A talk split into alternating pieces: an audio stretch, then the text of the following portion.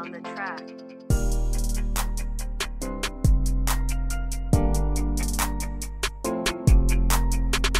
All right, welcome back to Popcorn and Naesayers, where we review movies and TV shows. I'm Nay. I'm going to be talking about the much anticipated Justice League Snyder Cut. Woo woo! We finally got there. Listen, I wanted to watch this movie for years, ever since the 2017 one came out, um, and was straight garbage, by the way. Um, in case you didn't already realize that, but everybody realized it, and that's why we got the Snyder Cut and it came out. Bruh, I am so happy with it. Honestly, I'm gonna get right into it.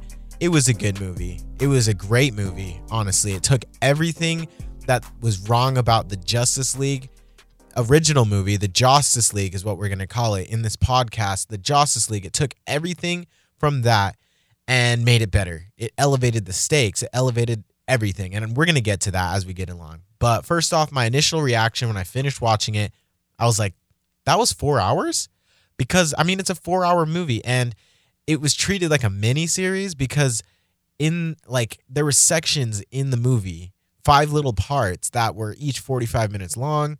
Um, didn't really seem like it was four hours though when you view it all all together. Maybe that was just because I was so excited about it. Uh, but either way, it did not feel like four hours. In fact, it just felt like a full, cohesive, satisfying story, and it left me feeling like really satisfied and really happy that they were able to get this one to the big screen um, the way they did. Um, I had to give props to Zack Snyder for how he delivered this movie because, guys, this is a gutsy movie. I mean, it's not just like your average movie. It takes risks. There's scenes that would not not normally be in a theatrical release, and I feel like that's why they released it on HBO Max because some of these scenes, man, like I mean, it's just beautiful. We're going to get into it. So, first thing I wanted to talk about was Joss Whedon did not he did not have any character development whatsoever. I mean, the Justice League has legends in there and in the Justice League, they all just show up for no reason. I mean, it never really says why anybody everybody's there. There's just like, "Oh, hey, here's the Flash. There's Aquaman. Why is everybody fighting? What is the conflict? What are the stakes?" You don't know. But this movie literally the first two and a half hours to three hours of the movie was literally just character development of these characters in an interesting way. It dove into their powers, what they could do. It told their backstory. It made you feel for them. Cyborg, he's one that I hated in the Justice League because he was boring. He had nothing to do. His powers were boring. I didn't care about him. He just whined the entire time. Bro, he's a whole different character in this one. I mean, the dude literally has the most important character arc in this entire story. But that's the thing right there. It make this movie makes you feel like every single character in here has the most important character arc in this story. I mean, you get time with Wonder Woman, Batman, you get time with much needed time with Superman without that mustache fiasco. Don't even get me started about that.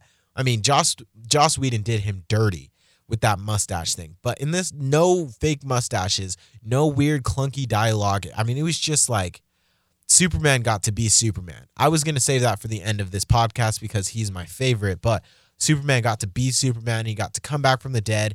Um, and when he arrives, because you know he's to come back the entire movie, you know what I mean? But when he arrives to save the day and he's fighting Steppenwolf, you feel it. I mean, he just like surges right into the in into the path of Steppenwolf's axe while he's trying to hit Cyborg, and he just stands there and he goes, not impressed. And then he just freezes that thing and breaks it. And then he proceeds to not only beat Steppenwolf, but he beats the crap out of him. I mean, it was just like, it was so satisfying to watch, especially because I feel like not many people do Superman right. And they did him right. You know what I mean? All the characters, I mean, Flash, he had this important scene where he had to run back in time. Now, I've never been a fan of time travel in movies or TV shows. But the way they did Flash's time travel scene, oh my goodness.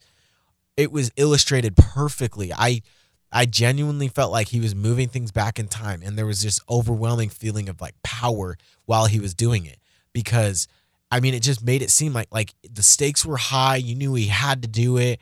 It was just amazing, man. The and the way they like filmed it, it was just awesome. awesome. The, and the Flash has never been one of my favorite characters. In this one, he was really cool, really cool. Aquaman. I mean, in the in the Justice League, that was before he had his solo movie, and so you really get no sense of why he's there. He's just kind of this weird guy that goes, "Oh yeah, I'm Aquaman." You know what I mean? But like in this one, dude, the dude straight got a backstory, man, and people like you feel it. It introduces all the elements from Aquaman, which I loved, like the movie, his standalone film. It introduces all of those elements and makes a reason for him to be in this movie.